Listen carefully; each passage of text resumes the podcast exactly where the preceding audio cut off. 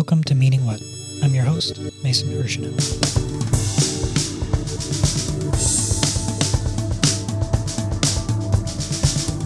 On today's episode, Sean and I talk to the band Post 65 about vulnerability in songwriting, the importance of finding and working at your own pace, and the things that the pandemic will hopefully change about productivity and creative culture.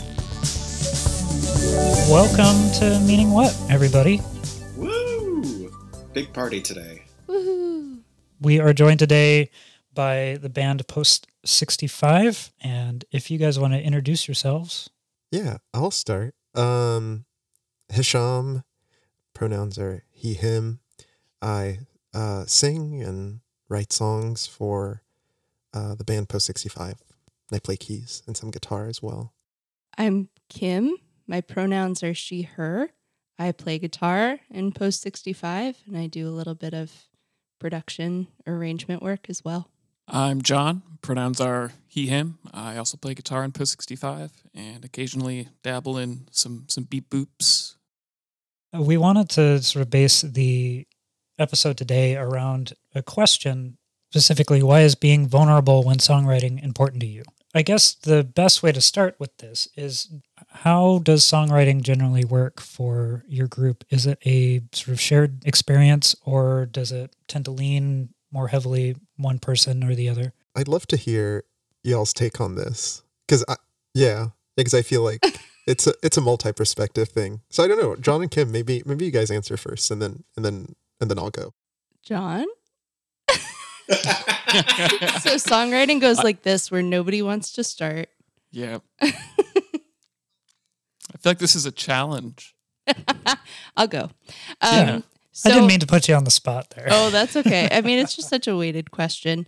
I think from the very beginning, the band was formed around Hisham's song- songwriting. So he's sort of the focal point. He comes up with initial ideas for sketches, just like small song ideas.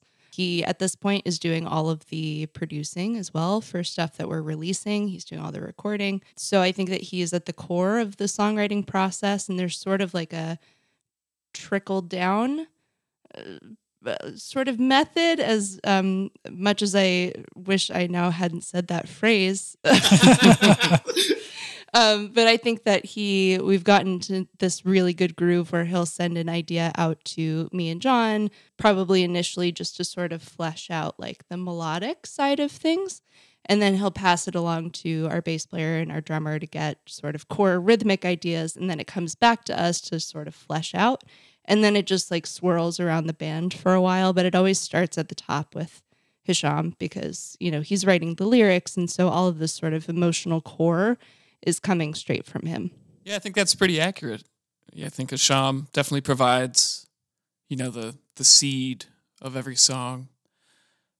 He has 18 zillion sketches and beginning ideas for songs that he cycles through and tries to develop a bit and then it goes through this this iterative process like Kim was saying where we each add on a little thing which might spur an idea in someone else so they add something and then it just builds from there. Yeah. Yeah. All of this is true. Uh yeah, I mean it's it just starts with these sketches. I mean, we have um at this point we have um um okay. Can we say Google?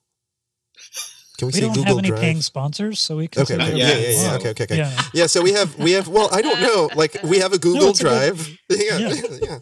We have um we have a Google Drive that that we started a year a year ago, maybe a couple of years ago, and I add all of the sketches idea they're dated and I keep adding updates on those as I'm working on them.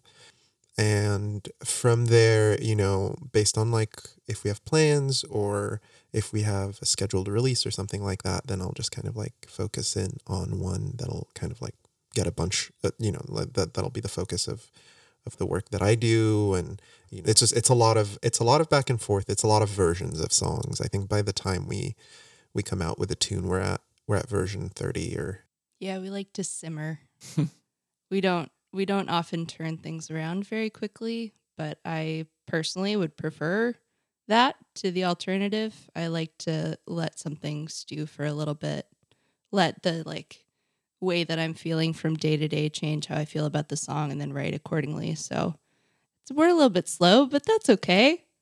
Quality over quantity, always. I think so. Yeah. Well, I don't know. That's is that I, I do whatever you want and just be happy. I can't judge anybody. yeah. S- s- Some, some, certainly something over quantity. Quantity can't be the goal. I suppose that also just depends on what the goal is, though. Like, if you want to make something that is um, moving in any way, you certainly generally have to spend a little bit of time on it. Yeah, I, I- I was just gonna say I think our our goal has changed a lot over the last couple of years. Like what we've wanted out of the project, what we've expected from ourselves and each other has shifted a lot. Um, and I think the pandemic actually gave us sort of permission to like let ourselves breathe in the songwriting process. I think before it was like there's a lot of pressure to put a song out and to do a tour to support the song and to like really be you know, making stuff happen all the time because it's so, you know, competitive now. Uh, and with the pandemic, it's like everything is completely fucked. So, like, why not, you know, just like breathe into it and take the deeper inhales and and listen for a little bit longer if it's going to lead you to like a more authentic place in the end. So, it, the pandemic has sort of slowed down the process. I yeah, I would almost say like the pandemic slowed down everything around us. so now there's less like less of a feeling of being behind and not being like quick enough or productive enough or like out there enough. Right. Uh, and so it's almost like everybody else sort of came down to our level, and now we feel a little bit more comfortable owning what we did. well, you know, oh no, is that horrible?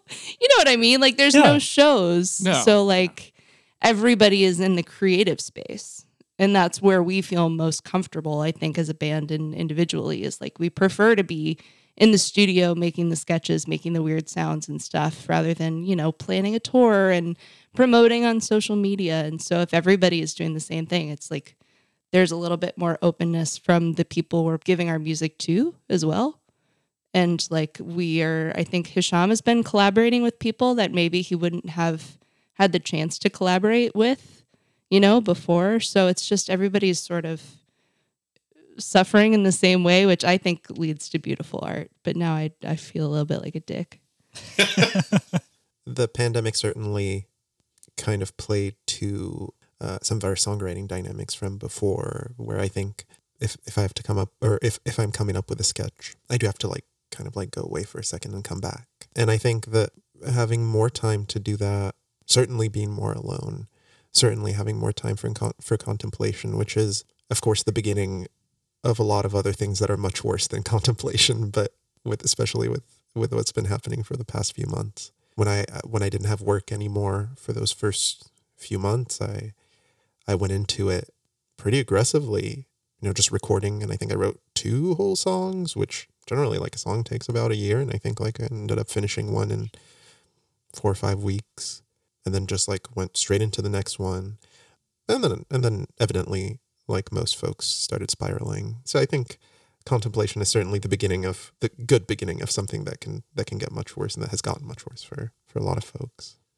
So was one of these songs that came from this period of peace and spiraling um, the most recent single, Middle Child? Oh no. No no no. no, we uh we uh we actually finished recording that quite some time ago, which n- now now begins the indictment of how slow we are at writing and finishing songs. Uh no, that one started writing it in January of 2018. Uh very early January and then finished recording it in August of, or finished writing it in August of 2019. I think we did some touch ups after that. We just finished mixing it you know, a few few months ago. So yeah, it was like a whole a whole, a whole two years. Do you notice how he whispers as he starts talking about the timeline? I don't think it's anything to be ashamed of, but it, it's been a minute.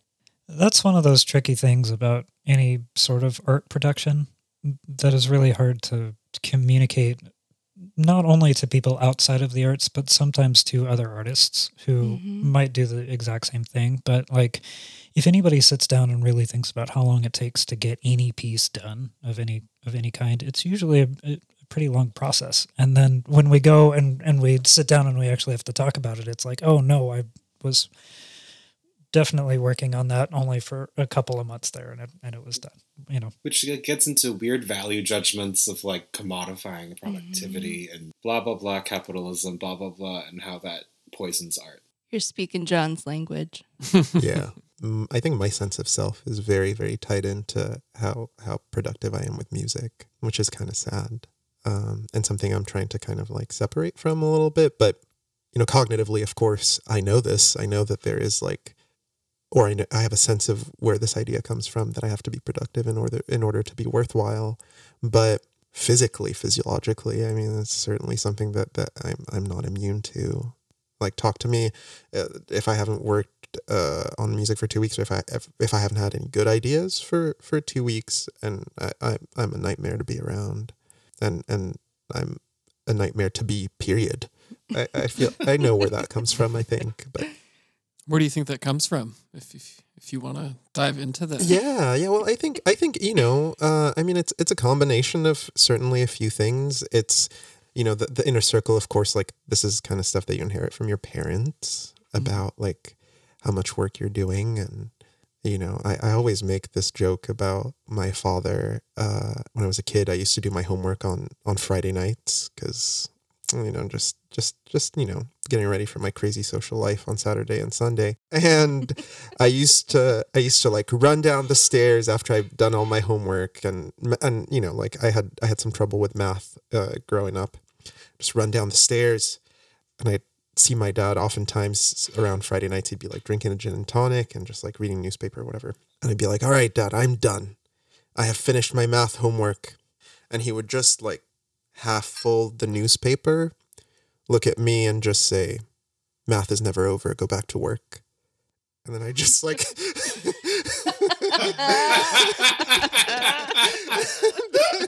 I just like, and I think like we did this exercise for weeks and like for months, even just like me, just like slumping back upstairs, like, well, I guess he's right. All right. Like, and um, yeah, I mean, music is kind of the same. it is never over. it is never over in the same way. um, yeah, yeah. So I think there's that, and there's also the sense that, like, you know, outside of, of course, just like direct parental influence, and and you know, my father was like that. My mother was the same. I mean, obsessed with work as well, in the same way that sometimes I think I am. But I mean, outside of that, I think the world that we live that we live in certainly contributes to that. It contributes to this idea that like what you yield is directly related to your right to be here, your right to to exist in this world and you know and this this is something that this is such a strong idea that I think we've seen it you know this is something that that, that we carry ideologically certainly not only into our daily lives but in legislation and in immigration law and in I, I doubt this is this is uh, an affliction only of artists, but I'd be surprised if it was. but you know, I think it might be fair to say that it's felt and it acutely right now in the arts. Maybe not exclusively, but like you were saying, suddenly all of the checkpoints of, of productivity are gone.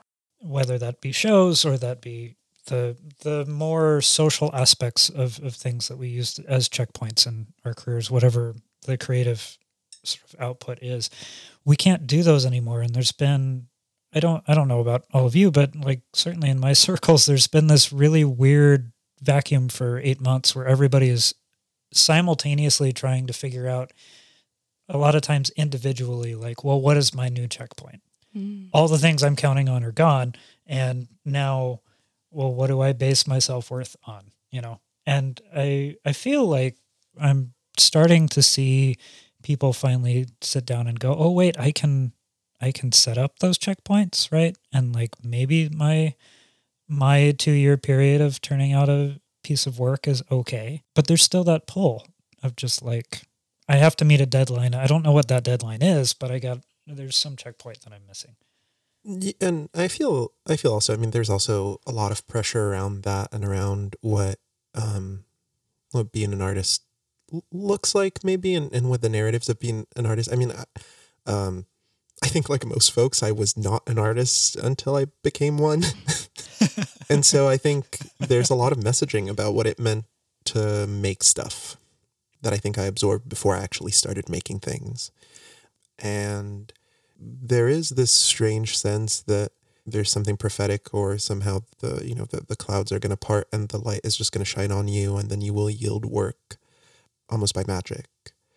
And you know and i think that that idea even though i hate it so bitterly is an idea that i think somehow i still weirdly i think in my body kind of believe in uh, after like writing songs now for for about 10 years. I know that's not how that works. And i know that it's like there's so much more like industriousness to it.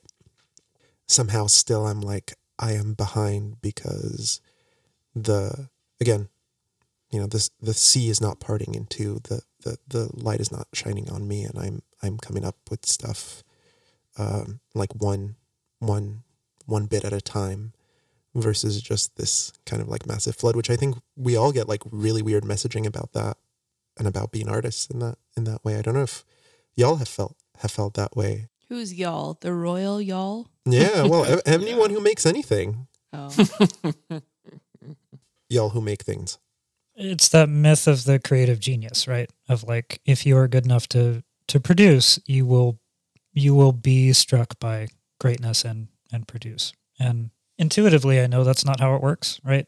And I know that's not how I make things and i know that anytime that i've tried to rely on that it hasn't worked and and that it's actually really serious hard work but there's there's always that thing in in the back of the mind where it's like this work is somehow not legitimate or i'm not working hard enough because i'm not struck by this great creative genius john and kim are you sort of experiencing similar things mm, john you go first regarding this notion of the seas parting and feeling bad about not feeling that. Yeah. Start starting there. I'm curious too because in a you know in a collaborative sort of situation, especially when describing how you guys write songs, like the seed is planted um, by Hisham and and then sort of grows out of that. And so maybe to an outsider, especially like it, there could be this thought that like you know you guys always have something to jump off of maybe and and have somewhere to to go from so I, i'm just curious if like especially in this particular project if you have similar experiences or if it is in fact easier to you know to get moving because you have that starting point i think it is easier to have that starting point because when i'm working on things just on my own just my own little silly music things I struggle to finish basically anything. I have a bunch of, you know, little 30 second snippets here and there, but I work in them for a bit and then maybe get discouraged and move on. But having that seed of an idea from Hisham and I guess the knowledge that it will continue to be worked on by someone else and that I guess maybe I have a duty to contribute to that process, that keeps me plugging away, even if it seems frustrating. There was a song that we wrote. Oh, I don't remember when. When did we write Infinite Sea? Um, from October 2017 until, um, I mean, uh, ongoing, really. Recorded drums in October of 2019. But I remember one day in particular where I was working on what we were going to do with the end of the song. And I think we had this chord progression that Hisham had written, and it's in kind of a funky meter but we didn't really know how to fill it out, like figure out what it should sound like. But there's just one day where I sat down and for several hours, probably six to eight hours, I just sat and played guitar and finally came up with one riff that sounded good. And so I recorded that. And then for some reason, I was feeling silly, maybe for lack of a better word. And I started working on this this tapping part that reminded me of the fall of Troy or some some band like that. And I worked on it for a couple hours and got this finished little tapping riff and sent it mostly as a joke to the rest of the band. And allegedly they liked it because it ended up being, you know, kind of uh, in the the quote unquote final version of the song, or at least this current iteration of the song. Yeah, I'm not sure where I was going with that anecdote, but it's nice to have connection in working on something. I think it helps with the slog of of creativity. and it's like your checkpoint is the like social pressure and encouragement of others to kind of be that railway to keep you going, which is something that I, I feel like I can that's like my sole existence as a musician and an artist. And it, it's like a perpetual thing for me as like an artist who doesn't feel like i ever actually make anything. Like my work is being a student and reinterpreting work. So it, i feel like i don't even have that checkpoint of i made b a. It's i need to artificially set deadlines and performances for myself. Otherwise i will be forever lost in the sea of self-loathing Mm. Just one deep mm. yeah no i mean that that resonates that resonates so much um you know of course of course for us outside of academia uh well outside of uh artistic academia i think i think maybe i'm the one who does that uh in the band i think definitely not setting deadlines because you know god forbid with these things that we do but um i think certainly the sense that the ideas have have to come from somewhere uh, and and there are there are there are big seasons of what feels like nothing, and and and I think I think in those times I've historically felt like very lost and very very disconnected. Yeah, I mean like I've lost sleep over like hey it's been three months there's no new sketch, it's just it's you in this room. There's nothing. There's just nothing. Or sometimes even longer than that right? Um and yeah yeah. And it's it's it's so alienating and so isolating um and to not be able to like come to the band with like new stuff. But when i do come up with new stuff i come up with as much as i can so that you know this gives me a little bit of like it gives me a little bit of a cushion till they realize that like i'm out. Ian has no sketches. yeah yeah i mean again the google drive um is is you know is it's there for a reason. If anyone ever bothers me about new sketches there's there's a bunch. There's it's like go pull out track six bitch. Yeah. figure it out. Go to the google drive. I don't want to see you. I don't want to hear about this again. Leave me in my room. yeah I mean, there's something there too, though. the The problem with any level of academic art is that its existence is so insular, and one of one one thing that people have a really hard time, and I've seen this over and over and experienced it myself, is that you leave academia for a short time or a long time and realize that that's actually that the world actually works without deadlines. And like that's how it is everywhere. And some people myself included really like benefit from that constant like i need to make new work you know i have 3 months to finish a, to come up with a project and finish it and and turn that out but you know then you then you get out into the, the you know the real world and that's not no there's nobody who comes along and says hey you got 3 months to cook up a new project and we'll base your worth off of that. At the end of the day, you have to be the person that does that. Nobody ever teaches you how to deal with that. Mm.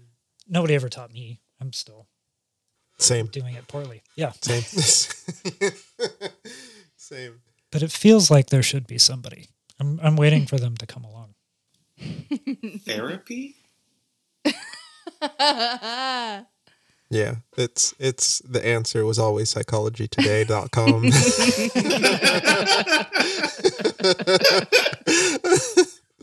uh, uh, yeah, I mean, uh, but you know, therapy is cost prohibitive. Well, So is school. So is art. Um, yeah. So So is life. yeah, so is life. yeah, so is life. Uh, that's nice. Yeah, I mean, I think I think going into going into making music, I think I yeah, there was never there was there's always massive discussions around everything else. It seems like, you know, technique, what you need to know, how to approach things, you know, some people even talk about songwriting with, you know, a dubious amount of authority.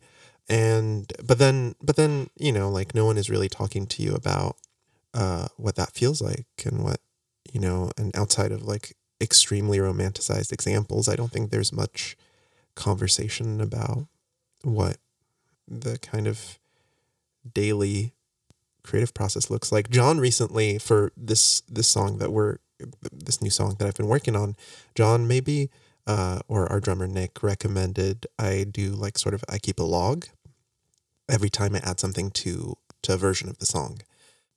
And it has been kind of like every day. And maybe I'm just realizing this week, like I actually just started it like in the past week, and maybe I'm just realizing like how much time like I spend either thinking about this or theorizing about these songs or you know I was reading over the notes this week. I was like, okay, it's been about a week that I've been doing this. I was just going over it and so much. All right, uploading to the Google Drive so I can listen to it on my drive to work will update with ideas if I have any, you know.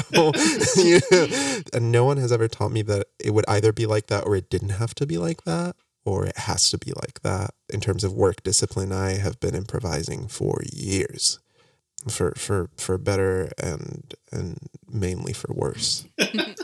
yeah. And just this just this just forever forever pressure and friction with with time and yeah, I always remember these dates and I think I think folks think it's because I, I have a good memory, but I think it's because I'm resentful at myself, you know, that I remember why how long all these things take. It's probably because I'm a little bit resentful at myself and I'm a little bit resentful at all this time and probably like expressing this frustration with the seas not parting or the sky, you know, the, the light not shining on me the way that I want it to shine. So when you do release work out into the world, your baby has flown the coop. Do the seas part? Do all the things that you like hope to get out of productivity happen? I mean, I oh, uh, maybe someone else can answer this, and I can think about it for a sec. I don't know. It's really interesting. It's an interesting question because we haven't released anything before this single that just came out two weeks ago since 2017. And the band dynamic and the band in general and the sound and how we operate has changed so drastically, like so much. So I, I, I don't know. It's very different now. And it's weird to be releasing music in a pandemic, you know? Like it's all just very different. But I I do feel like when we released Middle Child, our song that came out two weeks ago, it felt like validation.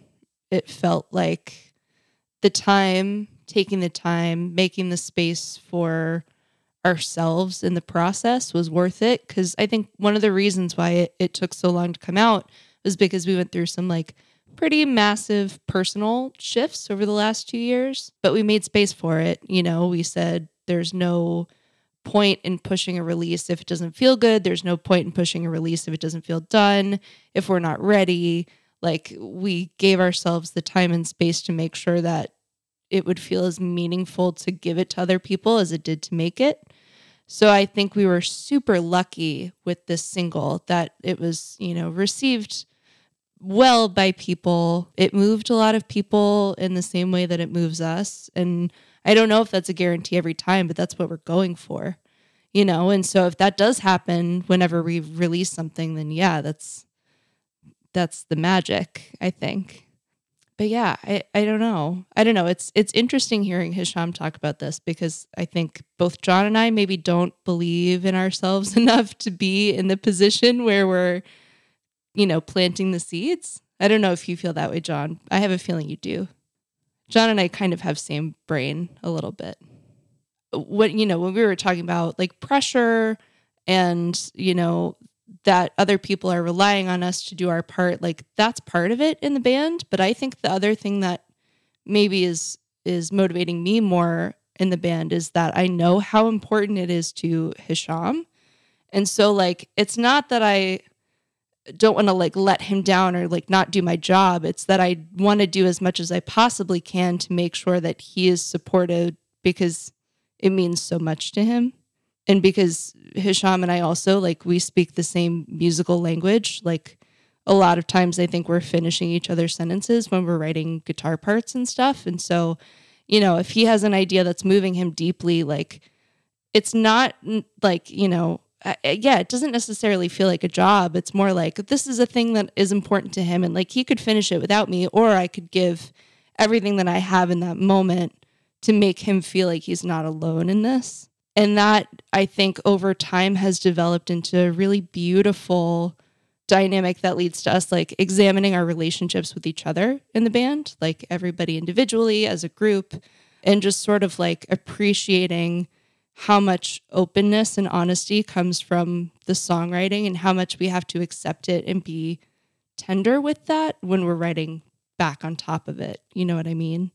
So it, it doesn't, it can, and I think it has in the past felt a little bit like this is an obligation and like I don't want to get in trouble for not doing my part. but over time, it's become more of like a, like, I know this means a lot to you. And so, like, I'm going to give this to you because I love you and it's worth it for both of us. And so I think that that is maybe a little bit more important these days, um, especially now in the pandemic, you know. That's beautiful. There's a lot of love. I mean, I don't think you need this validation anymore, but like, I heard the song, and that was when I knew I had to f- find a way to coerce you onto the podcast. so, Thank you. That's that's very I'm so glad that you liked it. We all need to maybe, I don't know, work on our self-esteem a little bit, but it's just it's a it's a band of so many people from like very different musical backgrounds and it's hard to describe the music, it's hard to describe the band and so when you can't like present it as like a perfectly branded marketing package, I think sometimes you feel yourself going a little bit like, well, I don't know, is it worth it? You know what I mean? And so uh, that's yeah, I think that's that's part of it too. I know I I definitely like I don't even think of myself as a guitar player sometimes, which is incredibly dumb, super dumb. But I'm, you know, a femme person who didn't grow up with any like any women or femme people playing the kind of music that I'm playing now that I could look up to. And so it's so confusing to like fit myself into this narrative. And so the easiest way for me to do that is to once again like speak Hisham's language or John's language and like work with them and create something together. It just feels a little bit easier to to make space for myself when they're like sharing it with me. And I think as a band, we do have a very healthy dynamic with feedback and taking each other's contributions seriously. You know, we do disagree at times about how some part should sound or what the general feel of a song is or whether or not the tone knob on my guitar is turned down too much. but I think we all do feel very comfortable voicing any thoughts that we have, any concerns or positive things to say about whatever it is we're working on, which is nice. Yeah. I know some people don't have that. I know some bands get in silly arguments about stuff all the time. Yeah. We've had our fair share. We've just grown up a little bit. Yeah. Well, I think also just doing this for for quite some time together does help with that. Uh, uh, yeah, I think uh, you're right, John. We do a good job of that. That's nice. check. There's impossible on the list.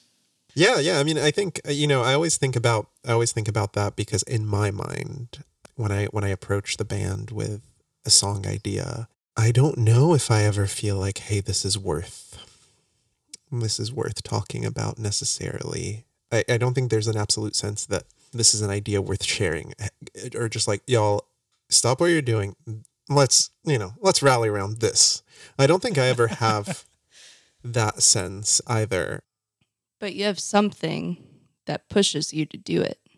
yeah i don't really i don't really know necessarily what that is. I don't think i have a full full sense of of what that is. I know that mm, there's generally a moment that feels big at the beginning of every sketch that i write just something that i feel. If i'm playing guitar if i'm playing keys or if i'm you know working on something there's a lot of you know what? Actually i take that back. There's a lot of trust in that hey i had this very big feeling and we're going to work on honoring that big feeling.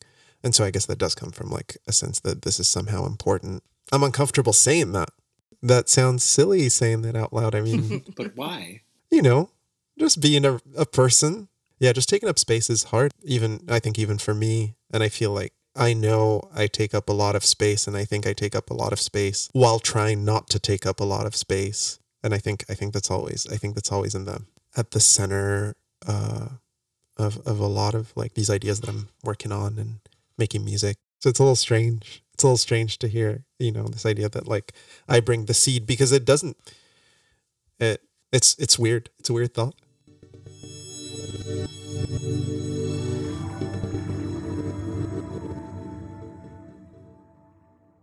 Hey, everybody. Welcome to the break.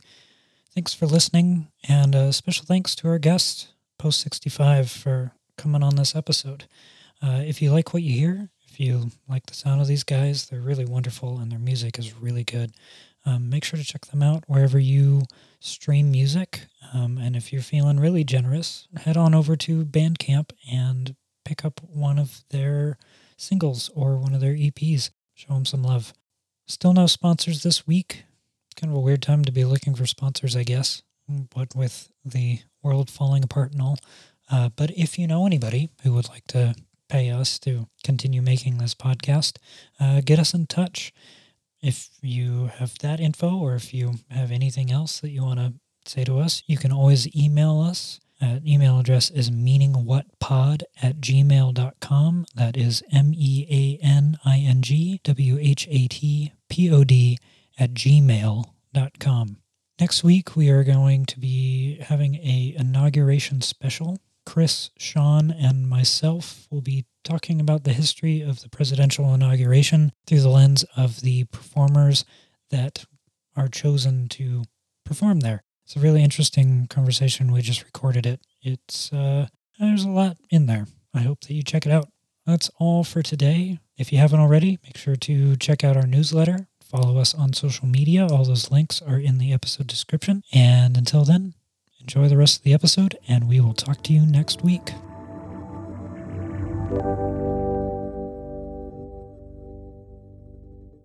Maybe to jump off of that a little bit and loop it back into something you said, Kim, since the music is kind of deeply personal in nature or, or, comes from this point of vulnerability for one particular band member, do the two of you find yourselves you, you are there sort of supporting this vision. Do you find yourselves finding your own personal ways in or do you try to keep it about the former i think. I think we find well i, I do. I definitely find my own ways in i think with with middle child in particular or single it's about hisham's dad and loss grief you know and that's not something that i experienced directly but I was there when it happened. I saw him hurting. I can empathize. I hated that it happened. I hated that he was sad. And like all of that came into what I wrote on top of the seed idea. So, in that way, like it is about him and it's about his experience, but I can bring the empathy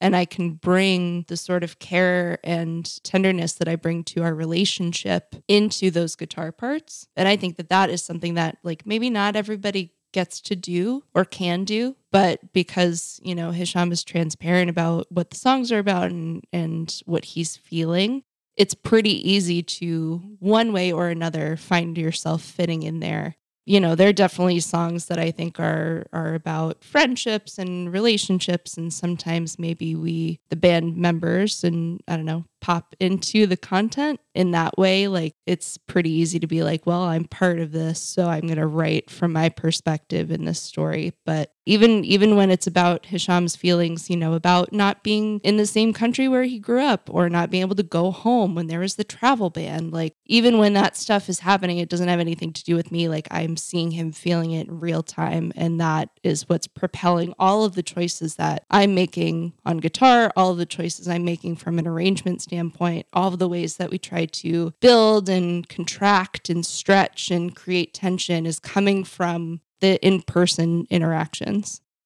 I think maybe that's a little bit rare, which is like, it's not lost on me how special that is. So we we fit in one way or another, and it's really cool. Yeah, it'd be great if it were a job. it would be great if we could if we could make a living doing any of this. At this point, that is I mean, uh, certainly not right now is not possible. But yeah, it's it's more than that, and I think again, like not having shows is kind of proving that to be even more true. You know, like it's not about the shows and like making twenty bucks or getting eight drink tickets or whatever. Like it's just never it's never been about that. It's been about you know like the love that we all have for each other and like being there in the dark times, and it's just about so much more, and it's the coolest. So it feels very lucky. I'm just thinking about the show we played on tour in Manhattan where we got eight bucks, I think was what we got. oh my God. Oh. So tour is definitely not about making money. Yeah. They only paid us for the number of people we brought that walked through the door and said they were there for our band beyond 10. So it was like we got 10 people, and then they only paid us for the amount after that, which was like two people. No, I think we brought in 11 people exactly, so we just got paid go. for the one. So we got eight bucks. It was very funny because I think the bartender felt particularly bad, handed me eight dollars in singles in an envelope, and then was and then literally just said, "I, I don't know, man. Do y'all like want some burgers or something?" I think we, the thing is, I think we played well. We the performance was good, but I remember very well just the bartender just being like, "Man, I, I don't. Do you want some burgers? I make you some margaritas. I have some frozen margaritas. I'll just, you know, how, how many is it? Five guys? Is it just uh, five? Yeah, yeah. Let me just, let me just like wrangle up some sort of like sad, yeah, just Sympathy like gift. some sort of yeah, just like some some little like desperate care package for for you weary travelers. You know? Yeah. I don't know if it I don't know if it hurts or helps that two of the 11 people were my parents. That was the difference, though, right? That could have been the difference. we were really rock stars that tour. but here's the thing, right? Is like that sucked. It sucked. But like when we can tour again, I'd do it again. Oh yeah. Because for you know, for every crappy show where there's only 10 people, there's usually at least one who is like near tears at the end or like stops you and is like, please tell me where I can listen to your music. Like that's all we want is to just connect with people. I think at that very show, a friend of uh, a friend of John's, I was I was standing outside. I was contemplating, or maybe a little further along in my thought process, starting to whirlpool into spirals. And a friend of John's came up to me, and she was just like, "Hey, like I heard your lyrics, and this is really good, and thank you." And like I heard you, and I was just like, "Oh!" Like I remember just being kind of it's like a punch in the stomach a little bit. But yeah, I mean that happens, and that's that's an amazing feeling. I mean, like that's that's that's still an amazing feeling. All of this to say, sorry, John, for interrupting your story about the the the show at a venue in Manhattan that shall not be named. I mean, that was all I wanted to say is that they gave us eight dollars. We played really well. Yeah. It was a very good show, though. I remember having a great time. Eight dollars a single. A payment in and of apologetic itself. burgers.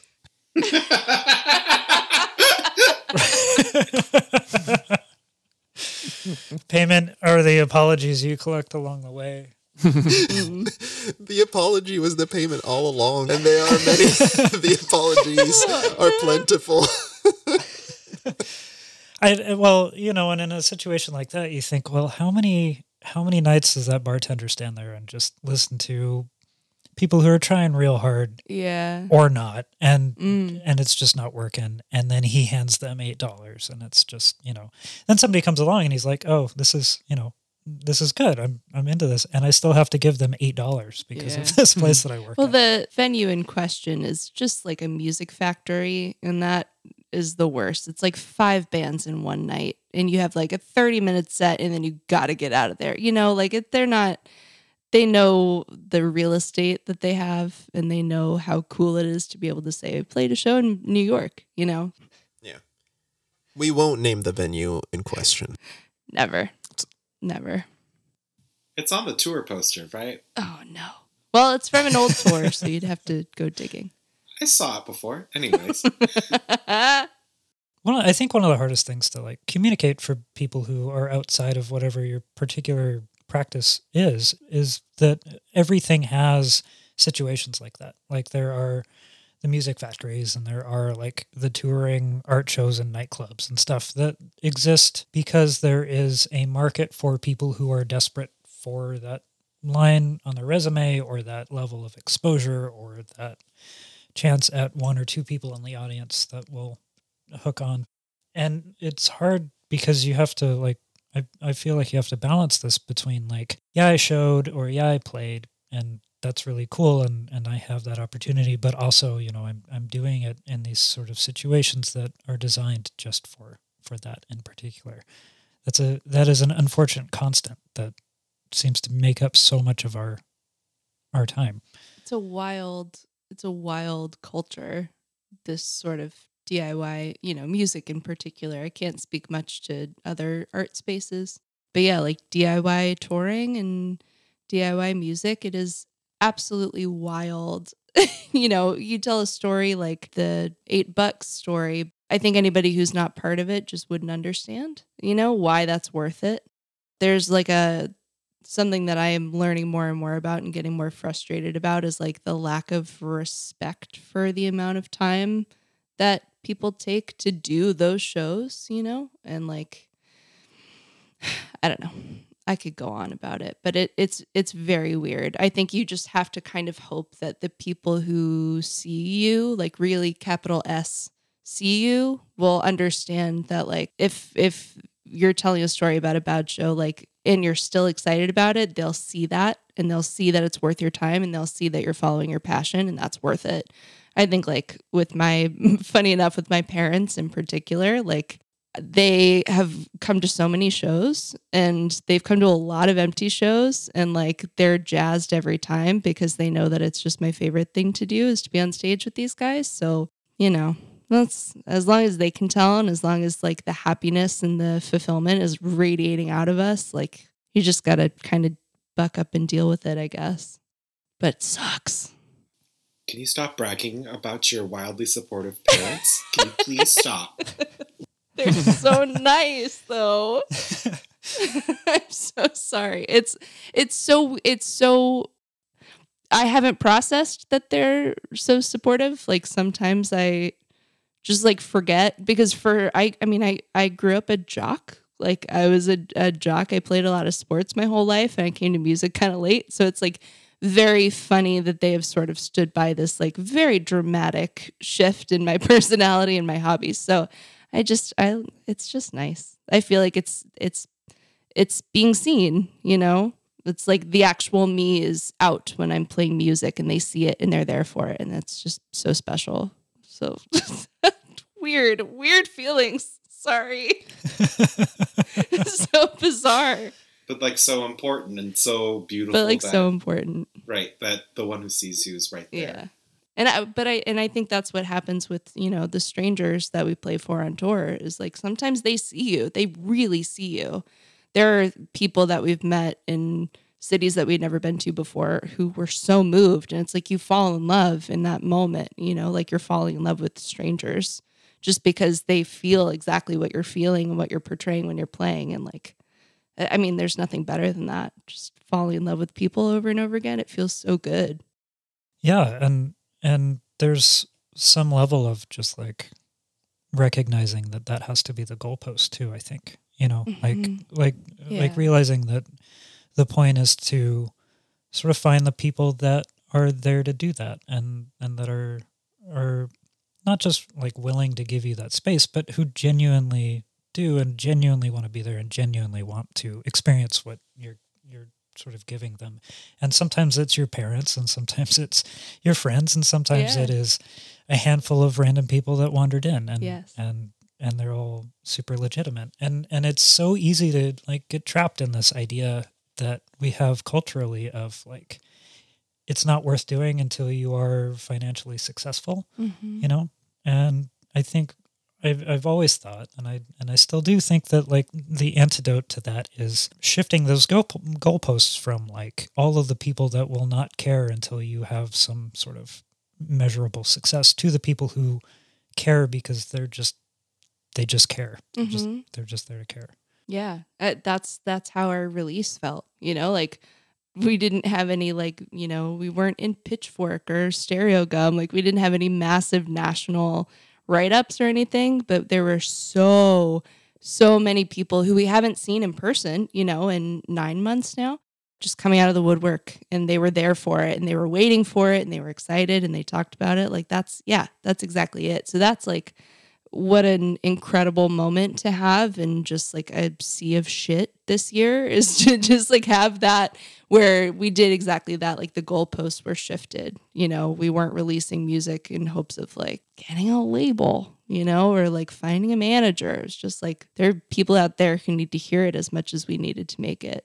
And I think that we're pretty good, even when things are sort of normal and busier, at reminding ourselves of that. But sometimes we can get a little bit lost in the you know, Richmond in particular is a very competitive music city. It's so just so lush and so filled with so many good musicians, and so it can be a bit of a hustle. Yeah. I think that sort of participation based model of sharing art instead of this like transmission model of like, I'm going to make the art and give it to a bunch of people and they're going to go crazy.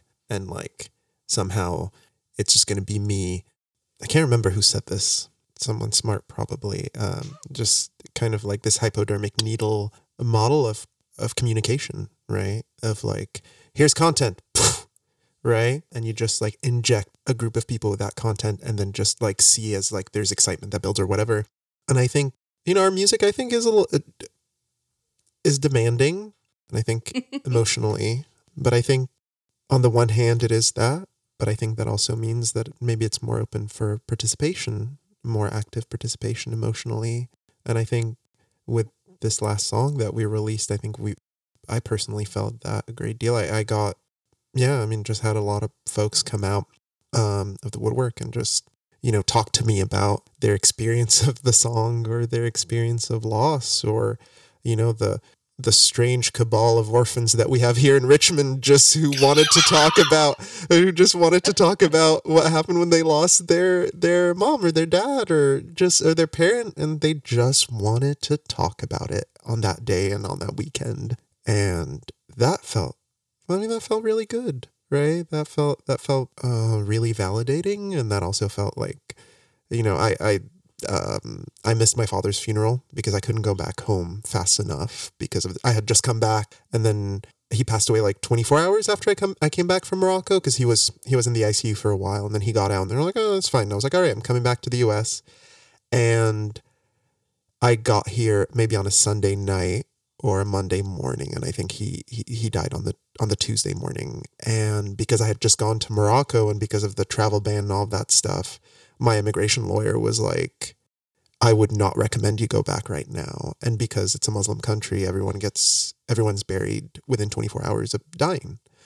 So I missed, you know, I missed the funeral and eight months later started writing this song. Not really, pro- I mean, like all of my experiences of the funeral are my, my uh, former sister-in-law sending me WhatsApp videos of like, Hey, here's what's going on right now. And it's like, this is your house. And, bad quality because there were too many people with cell phones in the house and just like sending me pixelated videos of like people crying. And and she was like I'm sorry I can't do more for you. This is all I have. And um you know and then I just went back to work the next day and uh started writing the song like 8 months later or something like that. And maybe it wasn't until 2 weeks ago that I got like there was this very i mean like every like a bunch of people shared the album art which is just a picture of my dad right? And and it's a bunch of people who are important to me. So many of them are so important to me who did not have kind of like an imagination of my father before this because none of them met him and right? And so like this this entire grief process was just something that i was kind of like doing alone because the person i was referring to was a person only i knew. My friends as soon as he died my friends started hearing a lot more stories about my dad uh, i think almost immediately. I started talking about him i think more often and about like all of the goofiness and the silliness and all of that stuff. But i think you know th- that big part of grieving of having like this you know the release day for me felt like like just a massive vigil for the people who are now important to me, who are connecting with an old part of me. And, you know, a sort of confederation of orphans over here was quick to answer the call.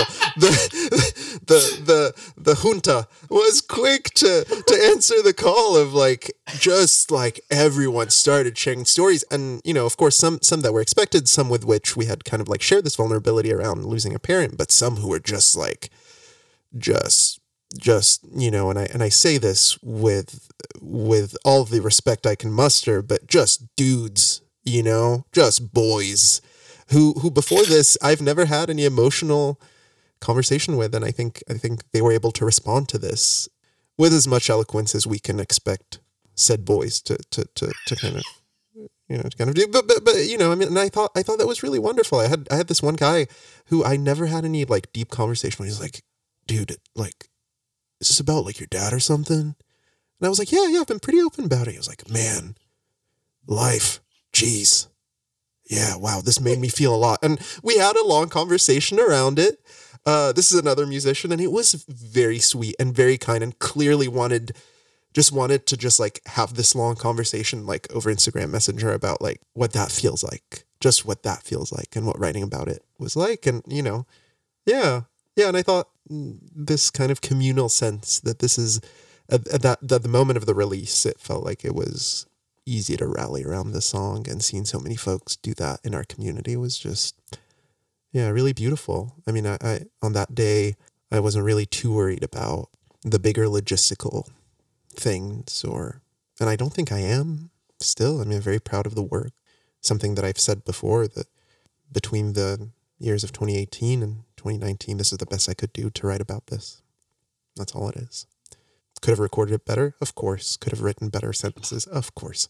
But this is during that time. This is the best I could do, and you know, of course, the as as we know, the danger of any short piece or any song is the danger and the promise is that it can be perfect. And yeah, I mean, like that's that's a strange thing to think about, but yeah, I mean, just like this communal sense of being able to to share this song and share this feeling and see so many people put up pictures of my dad. I mean, like like that, that just yeah i mean like these were people that i love who are just like honoring someone who i loved and who they never had any contact with and that was that was big for me you know And and perfect or not, at the end of the day, it accomplishes more than maybe you could even hope that it would, right? In in doing that. um i thought so i yeah yeah the way the way that i think folks interacted with it and the way that i interact with the song now and the way that i yeah i'm very happy with i'm very happy with that.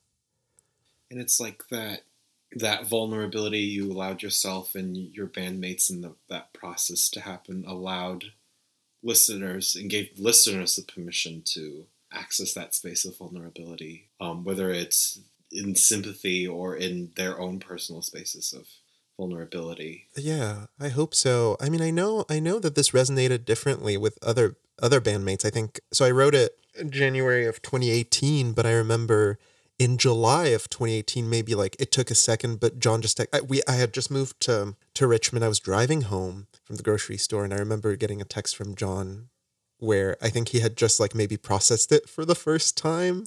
And it was just the first verse, I think, but he was just like this one is real good. Like just I remember out of nowhere and I had already started writing other things and I was like, "Wait, wait, what? Which one is he talking about?" But I remember like and I know that this one um yeah, I mean again, I don't want to talk I don't want to talk for you, John, but I remember like the way that at that moment I was like, "Oh, okay, like this is connecting with him as well."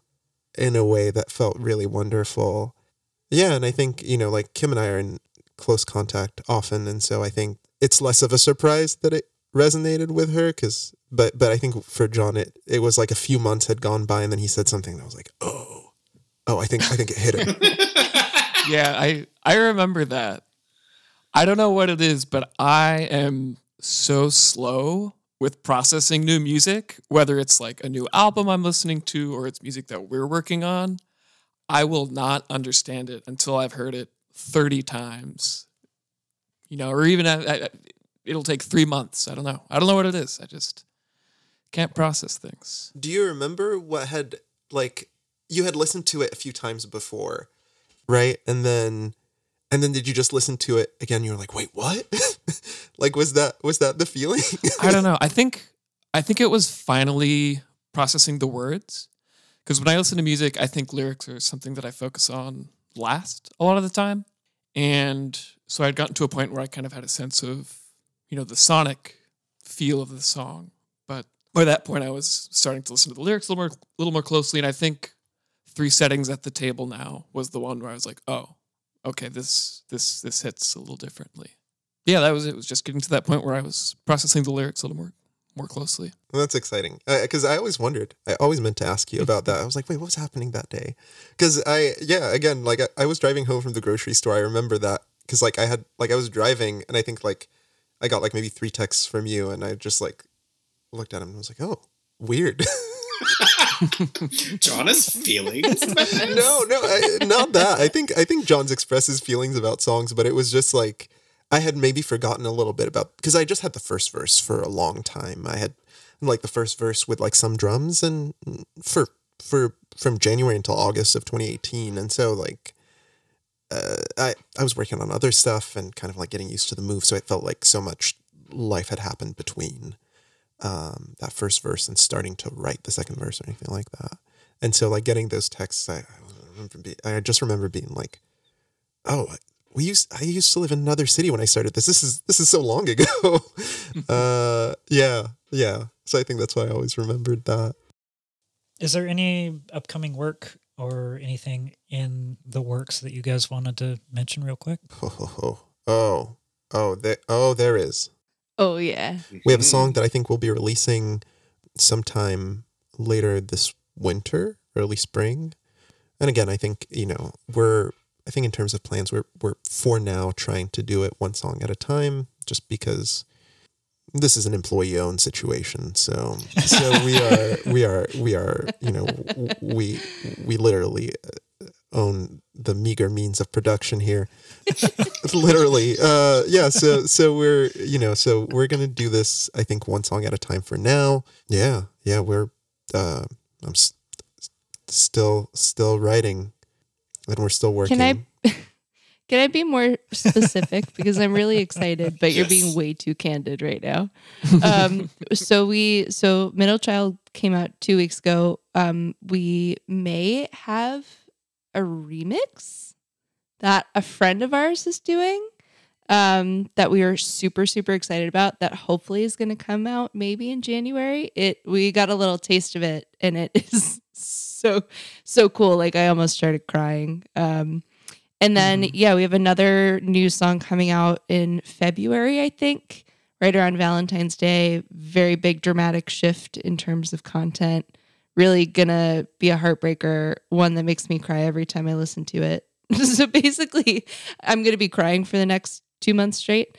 Um, and we're also working on um, some music videos, possibly because I think the our band is very visual the way that we write often includes like sort of visual descriptors of the space that we try to fill. So music videos are really important to us and especially while we can't play out, we wanted to just like, you know, put as much art as possible out there around these songs. So we have some incredible friends in Richmond that we're going to work with and yeah, those will come out in the spring.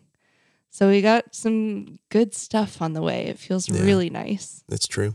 You, I um, I don't, I, I rarely make promises, and whenever I make them, I tend to break them. So Uh, so I just, that's actually that. N- No, that that's not true. That's I think that's a the, there's a French writer called Jules Renard, and and he he always used to say that, which I think is the words for just being a fuck boy. Um, yeah, but sorry uh, for cursing. ditto. That's fine. You know, the explicit rating is there for a reason. Well, thank you guys. Thank, you so Thank much for coming on. Um, Thank you. Yeah, I feel like we could talk to you both forever. so delightful. um, for folks who don't know your music and would like to find you, where can they find you? We are on all streaming platforms. We're on Spotify. We are on Google Music. Um, we are also on Bandcamp. Um, we the name of the band is Post sixty five. All letters, no hyphens, three words. Did I did I forget anything? I think we're on Tidal now or Pandora, YouTube.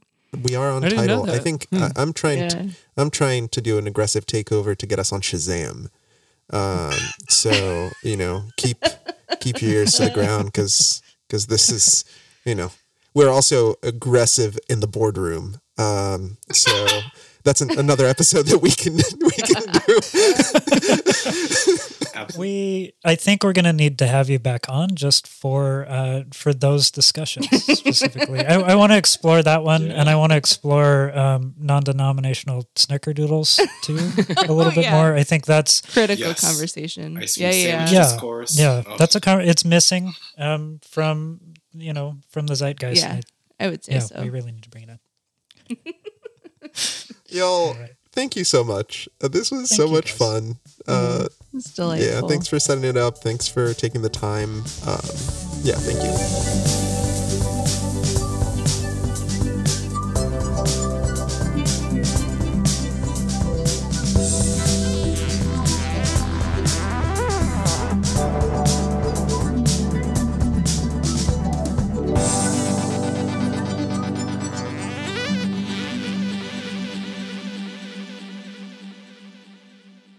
It's no Sam Studios. Well, actually, Did I stutter?